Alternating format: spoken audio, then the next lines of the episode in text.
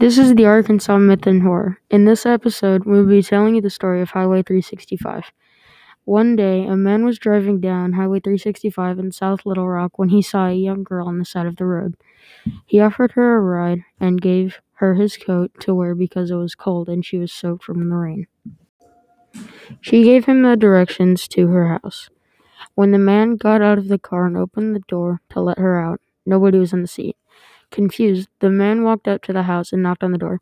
A woman answered the door and he explained to her what happened. She said, That young woman is my daughter, who was killed years ago. She hitchhikes back home once a year.